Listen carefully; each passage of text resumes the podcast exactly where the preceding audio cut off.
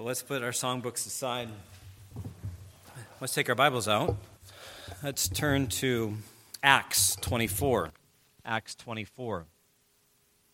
I believe today is message number six on the conscience. We've talked about the nature of the conscience, the working of the conscience, the evil conscience cleansed, talked about the good conscience desired.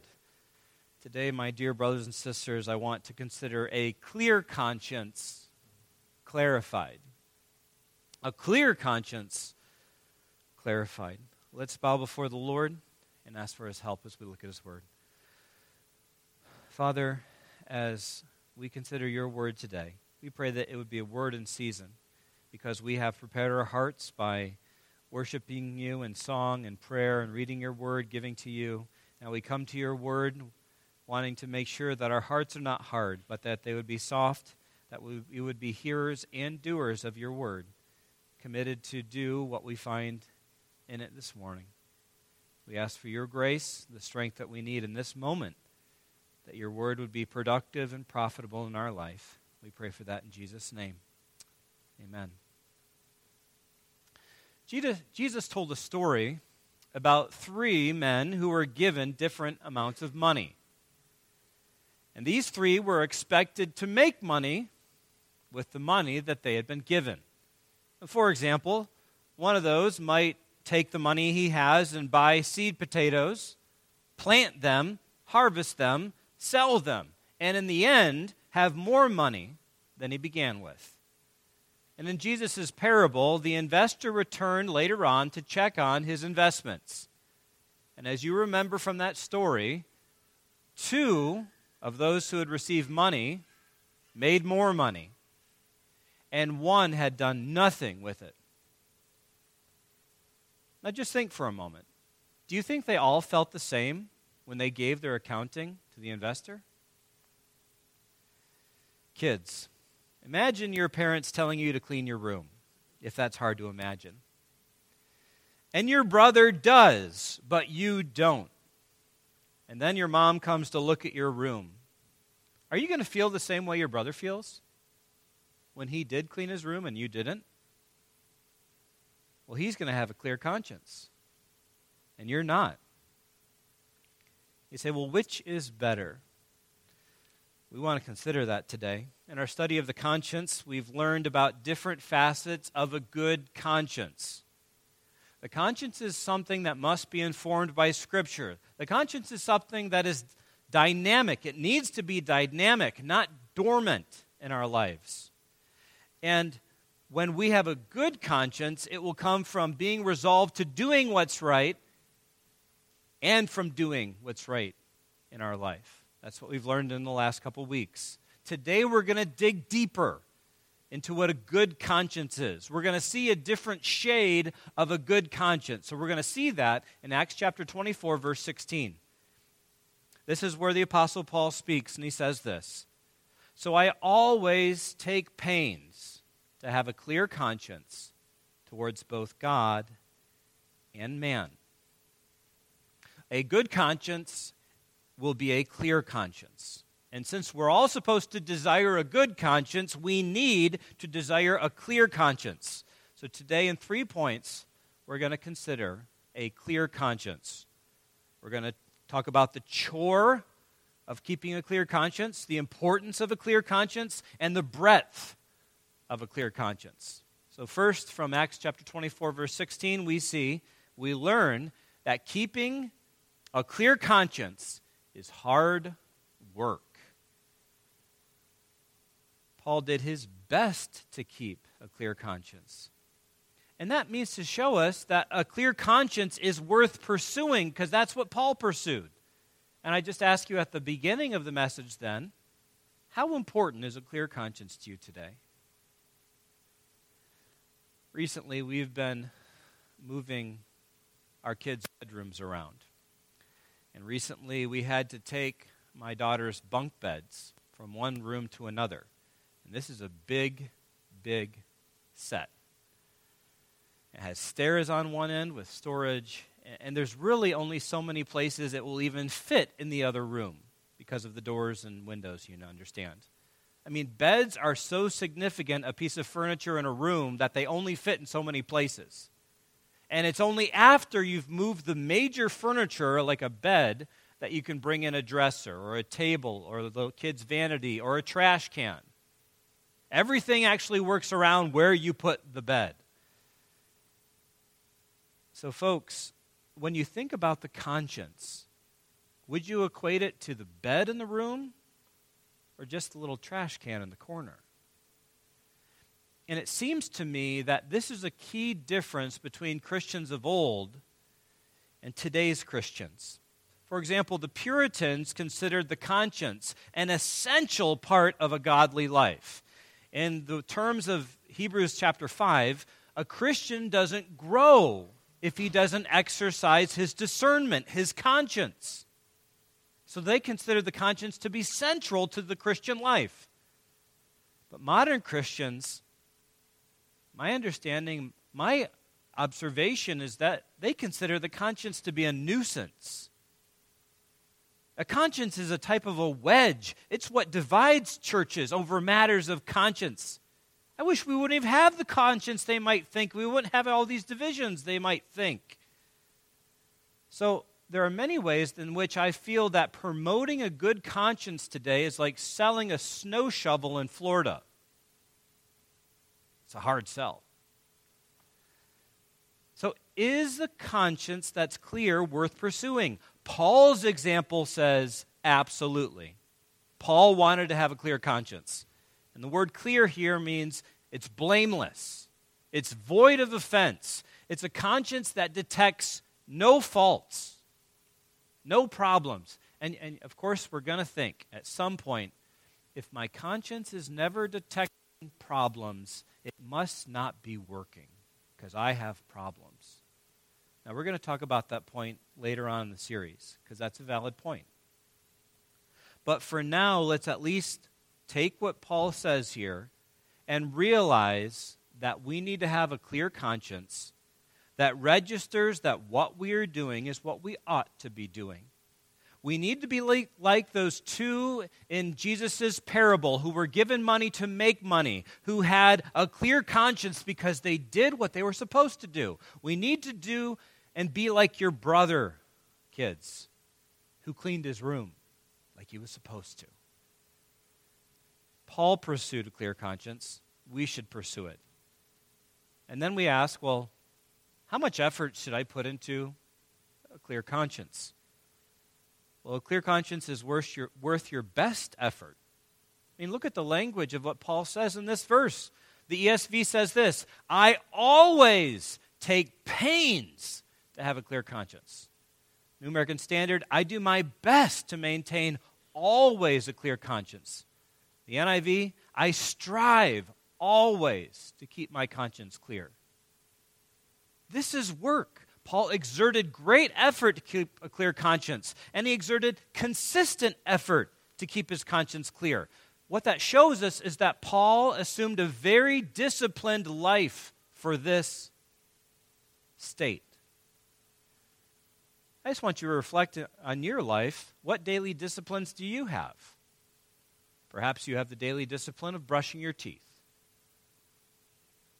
or washing your hands, or checking the food labels for gluten or making sure to have a cup of coffee in the morning before you start your day. There are certain things that you make sure take place. My question then is is keeping a clear conscience one of your daily disciplines? Paul's example shows us that we need to have a habit of applying what we know about God to how we live. We need to work at practicing obedience to God's word. We need to trouble ourselves so that our consciences won't trouble us. It's a chore that is necessary for every single one of us. As we go on, we're going to find out how important Paul thought a clear conscience was. Look at the first word of the verse. In the ESV, it says, so. And the, NIV, uh, the NAS helps us a bit on this one. It says, in view of this. That is to connect us to what came before. So look at chapter 24, verse 15, where the verse ends There will be a resurrection of both the just and the unjust. So I strive. So the point here is there's a point being made at the end of verse 15 that makes a big, big decision for Paul. What he saw is there is a future resurrection. And it's described in these terms of the just and the unjust. What that is showing us is not simply that one day people will come to life again. Instead, one, people will come, one day people will come to life and they will go to judgment the judgment of the just, the ju- judgment of the unjust. So it's in light of the coming judgment that Paul seeks to have a clear conscience. We learn from that, our second point this morning future judgment raises the importance of a clear conscience. If there was no judgment to come, we might not think that a clear conscience was as important. I think it still would be. But a future judgment really makes it important. The conscience is doing today, it is making judgments which Christ will one day do. So the conscience's judgments today are a prequel to the future judgment. Now, kids, when you finish high school, which is actually not that far away, when you finish high school, you are going to take the ACT test or the SAT. Not sure what they have around here. But both of those tests they test your uh, readiness to go to college. And to make it really short and simple, if you don't score very high on the ACT, you'll probably have a hard time at college. Some colleges may not even accept you to go to college there. But if you ace a lot, if you ace that ACT, you'll probably do well at college. And, and to prepare people for that very difficult test, there are whole courses that are offered. You'll take many, many tests to prepare you for one test, the ACT, at the end of high school. And what all those pre tests do is give you a good gauge of how that ACT test is going to turn out. And it's in some ways similar the judgment of the conscience to the judgment one day of Jesus Christ for the believer. The judgment of our conscience in telling us what we are doing, whether it's right or wrong, is kind of preparing us for one day for when Jesus will review our life. I need to make sure that we're considering this properly. There is no condemnation for a believer. That has been taken care of through Jesus Christ. But we are told that Jesus will judge Christians and that judgment is framed in terms of reward. And he will give us a reward based on what we have done, whether good or evil. And it's in light of all of that that we should take seriously the judgments of our conscience. Seriously, in two regards. First, there will be judgment then for what the conscience condemns now. There will be judgment then for what the conscience judges you for now. Romans 14 23 says this Whoever has doubts is condemned if he eats, because the eating is not from faith. For whatever does not proceed from faith is sin. This is trying to talk about a person who probably came from a pagan background where he ate off meat that was offered to idols. It was part of his worship to God. So if he eats meat that has been worshiped to idols, he thinks he is committing idolatry. He is breaking God's law by eating the meat. So if he chooses to eat the meat when he thinks doing so would be sin, he is choosing in his mind to sin against God. And it will be sin for him because that's what he is intending to do. Now, the opposite of doing what you think you shouldn't do is not doing what you know you should do. James talks about that, chapter 4, verse 17. Whoever knows the right thing to do and fails to do it, to him it is sin. This is already taught to us in the book of Proverbs, chapter 3, where it says, Do not withhold good from those to whom it is due. when it's in your power to do it. Do not say to your neighbor, Go and come again. Tomorrow I will give it, when you have it with you. And to maybe put some more examples to this, James gives them to us when he shows and tells us that if someone comes to you and, and they don't have enough clothing, it's cold outside, they don't have enough food to live, and you have an extra coat, you have extra food, you are responsible to give it to them. If you don't give it to them, it's sin. Or he goes on to talk about the one who has someone work for him. If someone works for you and you have the money to pay him, you don't tell him, ah, I'll pay you tomorrow. If you have the money, pay him. He depends on his wage. Don't withhold wages from someone who works for you. That would be wrong. It would be sin. The point is, you must do what you know you should do. If you don't, it's sin. If you don't do today what you know you should do, Jesus one day is not going to approve. He's not going to say, Well, I know you thought it was wrong then, but it's really okay. And what that teaches us is this the judgments that our conscience is making today are not insignificant, they're extremely important. I'm going to illustrate this one more time to make sure you understand it. Young people, when you are making scrambled eggs in the morning, and one of those eggshells drops into the pan, get it out like you know you should. You say, well, why should I do that? Because if you don't take the eggshell out, someone else is going to find it later on. It's not going to be good for you. Okay? In the same way, you and I have a conscience who today is saying, do this, don't do this.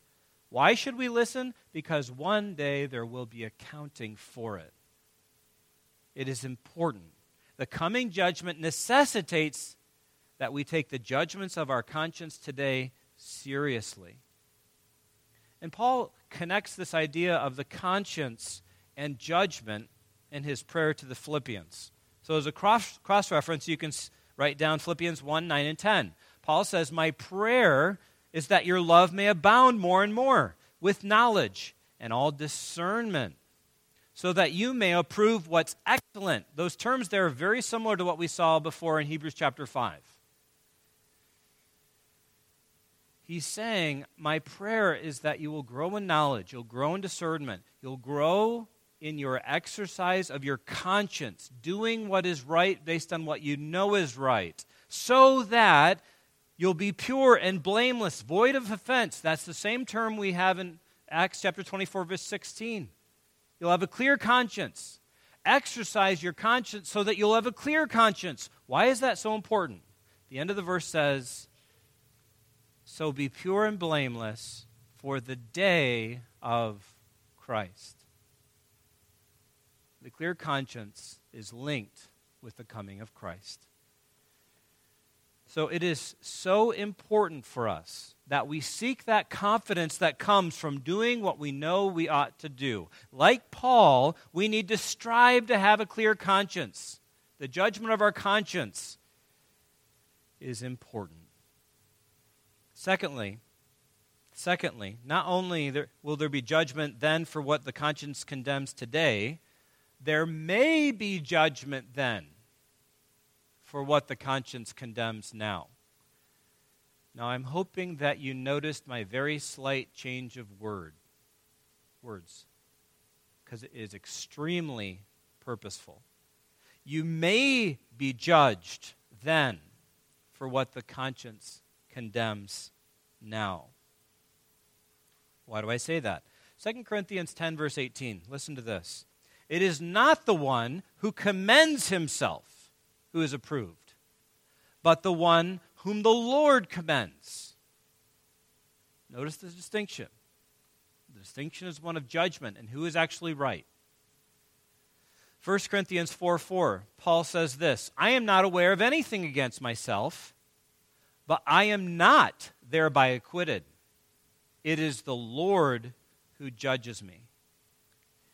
You see, the, the point of these verses is that God is the ultimate judge of what is right and wrong, and He is the ultimate judge of what each one of us has done. We may think we've done what is right, but we may be wrong. Now, I, I need you to make sure to be with me as I get through this. This is somewhat technical, it's not meant to be. I need you to be with me. I've been telling you that a clear conscience is extremely important. But now it sounds like I'm backtracking. And you may think, uh, are you saying that your conscience can actually be wrong? That it tells you you're right and you're actually wrong? Yes. Remember, we had that scripture reading from Genesis chapter 20 this morning? Brother Dave read? We saw how Abimelech, he took Sarah to be his wife. Why? Because Abraham and Sarah had said that she was his sister. And because of that, he said, Well, it's fine for me to, to take her as my wife. And you realize then that he didn't know everything that was going on. God comes to Abimelech in a dream and tells him, You're a dead man. And, and, and Abimelech responds and says, Would you kill the righteous? I'm righteous in this. I didn't do anything wrong. He said Sarah was his sister. No problem.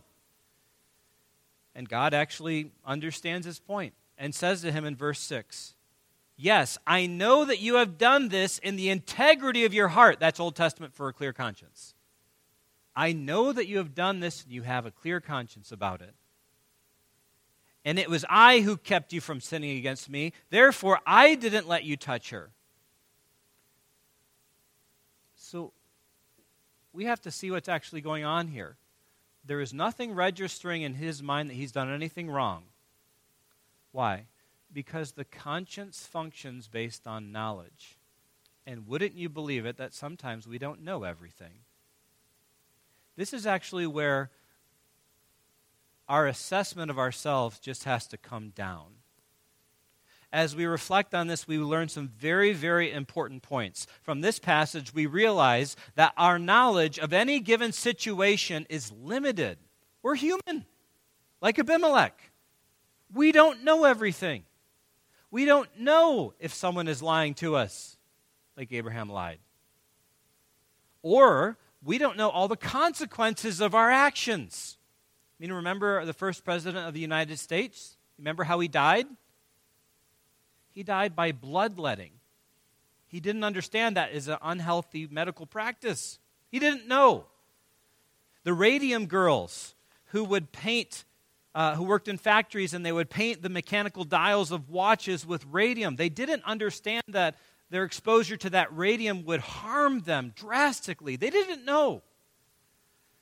So many religious people of the past, like the great preacher Charles Haddon Spurgeon, they smoked. They didn't know how unhealthy it was, like we know today. And could you imagine that people today might do things that they don't realize may be hazardous to their health. You see, the list of things we don't know is really long. We're human. There's so many things we haven't uncovered. People lie to us. We just don't know.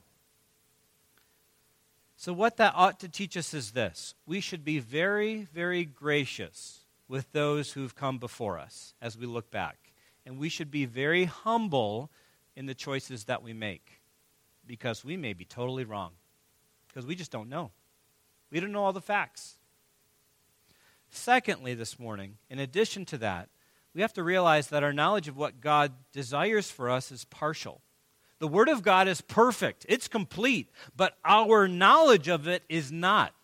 The great theologian John Calvin, he said that at best, a man is only correct theologically 80% of the time.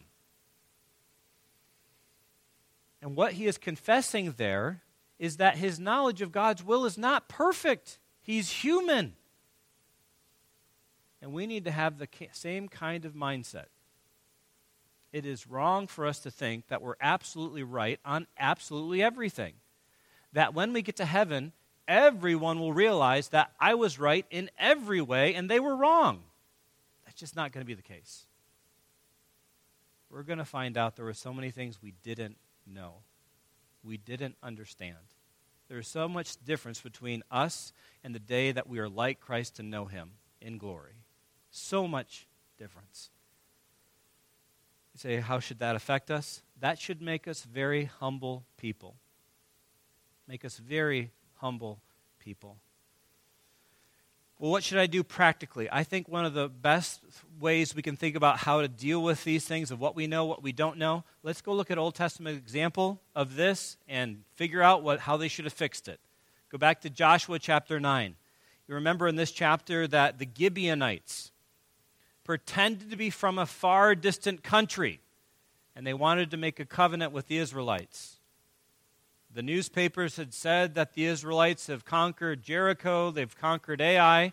So the next door neighbors, the Gibeonites, they realized we better do something. So they, they get some really old, dry, crumbly bread. They put on old clothes, old sandals, and they say, We've come from a long way, make a covenant with us. And Israel looks at it all and says, Huh, sure, why not? And notice how the story is recorded for us. The men of Israel looked over the supplies those men had brought, but they didn't ask the Lord what they should do. And you remember they made a bad covenant. So, what do we learn? If we as Christians are going to strive for a clear conscience, we must do what we think we should do after considering what God would have us do do what you think you ought to do, but only after you've considered what God wants you to do, after you open your Bible and consider what it says. It is very humbling to think as we look at the Israelites there. Just a few chapters before, Israel was obediently circling the great city of Jericho, and it falls. Israel was obediently going out to Ai and conquering Ai. Turn the page, and Israel forgets to consider what God wants. What that shows us is that one day we can be applying God's word and the next day fail to do it. It's to show us that a clear conscience is actually hard work. It's necessary, though, because of the coming judgment. And that's what we see in Acts 24, verse 16, in Paul's example. This is a chore, but this is very important. We need to give ourselves to it. And lastly, let's consider the breadth of this. The third and last point this morning. Acts 24 16. I always take pains to have a clear conscience toward both God and man. So, in Paul's assessment of a clear conscience, he considers his acts, his intents, both towards God and others. And given that truth, we learn this considering God and others is going to expand our scope, the scope of a clear conscience. Considering God and others expands the scope of a clear conscience, it raises the bar. A clear conscience is not simply that you assess your habits, your choices, and you ask, well, should I do this? A clear conscience is bigger than that. A clear conscience asks, does God want me to do this? Will this please God? Will this help my neighbor? a clear conscience is bigger than what we might have thought. I was thinking about this this morning. So, by way of illustration, I'll say, my dear wife and I took Greek together in school. And there was a day that we went into class and we had our quiz. And when I took the quiz, I realized I didn't know anything that was on the quiz because I had studied the wrong lesson. And when you get into a testing situation and you think, I didn't realize it was going to cover this, that's a bad feeling. Okay? We might think that a clear conscience is just this little thing. Hmm, should I do this? Should I get up at this time? Should I do this activity? Should I have this diet? A clear conscience is actually far more than that. It includes God, it includes how we deal with others we need to have this breadth, this scope when we think of the conscience. First, a clear conscience comes from living humbly before God. That's what Paul thought about. He said, I have a clear conscience towards God. Back up to chapter 23, verse 1, Paul said, I've lived my life before God in a good conscience up to this day. So Paul was always living in the reality of God. He said in the book of Corinthians, we make it our aim to please Him, to please God. And that type of thinking is so foreign to most people in the world today. Paul makes that point because Romans chapter 1, he says most people don't think it's worthwhile to acknowledge God at all.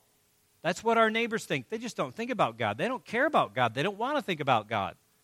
But believers, on the other hand, are always going to be mindful about God. Why? Because God has graciously saved you and me.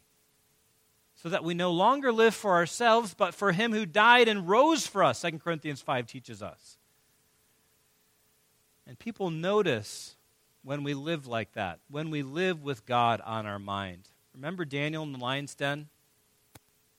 The king didn't want to throw Daniel in the lion's den, eventually did. next morning, he can't sleep. He runs out to the den and he calls out to Daniel. He says this Oh, Daniel, servant of the living God, has your God, whom you serve continually, been able to deliver you from the lions? He's hoping for a response. Daniel does respond My God sent his angel and shut the lions' mouths. They've not harmed me. Why? Because I was found blameless before him, before God. And also before you, O king, I have done no harm. Daniel said, I have a clear conscience. You say, How? When the law came for Daniel not to pray, Daniel kept praying. He did what he was supposed to do because he lived his life before God. He also, as we see, he had a blameless, clear conscience before the king. And that goes to our second point. A clear conscience comes from living honorably with others. Paul considered his life before other people to have a clear conscience toward both God and man.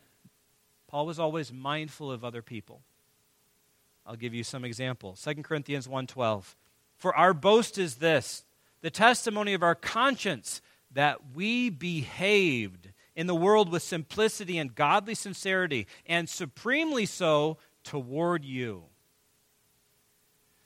1 Thessalonians 2:10 You are witnesses and God also how holy and righteous and blameless our conduct was towards you believers. Paul was mindful of other people. And even more than that, Paul lived for the benefit of other people. Let's turn to 1 Corinthians 9. 1 Corinthians 9. I just want this passage to fall strongly upon our thoughts. 1 Corinthians 9, verse 19.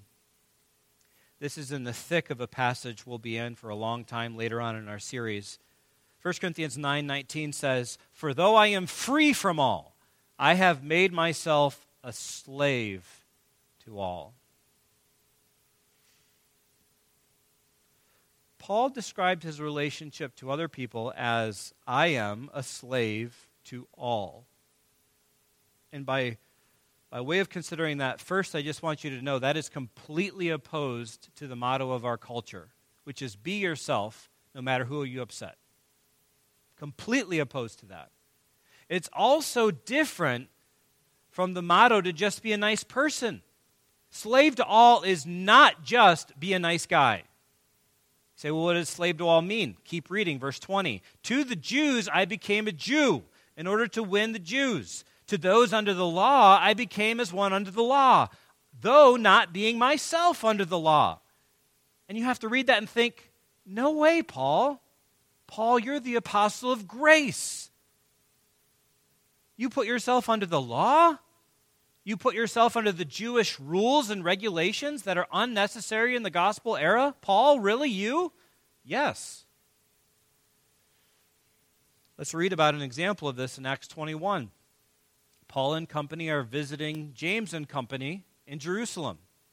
Paul tells them of how he's been preaching the gospel throughout Asia Minor to both the Jews and the Gentiles, and he's seeing people saved. He has taught the Jews there to forsake Moses by telling them to not circumcise their children, not walk according to their customs.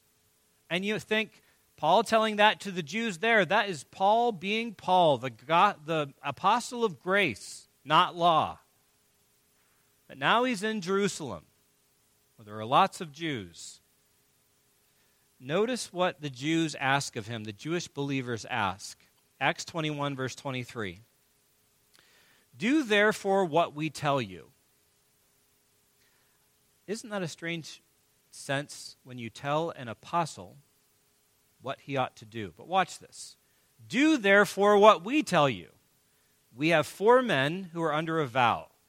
Take these men and purify yourself along with them and pay their expenses so that they may be so that they may shave their heads. Thus all will know that there is nothing in what they have that they have been told about you, but that you yourself also live in observance of the law. Paul, put yourself under the law. You're here in Jerusalem. You say, what, what's Paul going to do? Acts 21, verse 26. Then Paul took the men, and the next day he purified himself along with them and went into the temple. Now, is that puzzling to you? Paul is the preacher of grace, and he's putting himself under the regulations of the Jewish law. It's not meant to be puzzling, it's actually meant to be exemplary for us. It shows us how much winning other people to the Lord and building up other believers in Christ was to him. In summary, we'd say when Paul says he has a clear conscience towards other people, he's not simply saying that he's tried to do his best. He's not trying to say that he's been a Mr. Rogers, a nice neighbor. He is confessing that he has bent over backwards to people. He is saying, in his own words, I am a slave to all. So when we think about a clear conscience, that's the scope of it. That's huge. He's saying clear conscience is far more than a few personal decisions. It's considering God, it's considering others. So, in closing, then, when Jesus gave the parable, he gave money to three folks who were supposed to make money with the money they received. Two of them did, one didn't. Two of them had a clear conscience, one didn't. And we're supposed to sympathize with the two who did what they should have done. They had that assurance that before their investor, their master, they did what they ought to have done. And may we, brothers and sisters in the Lord, take God's grace to strive to please Him in every aspect of life given that we're going to stand before Him very soon. Father, as we consider these things, may you take them and press them on our hearts. May we be happy now to resolve, to strive as the Apostle Peter strove, to have a clear conscience. Given that very soon we will see you, we will stand before you, and then we will live with you forever and ever.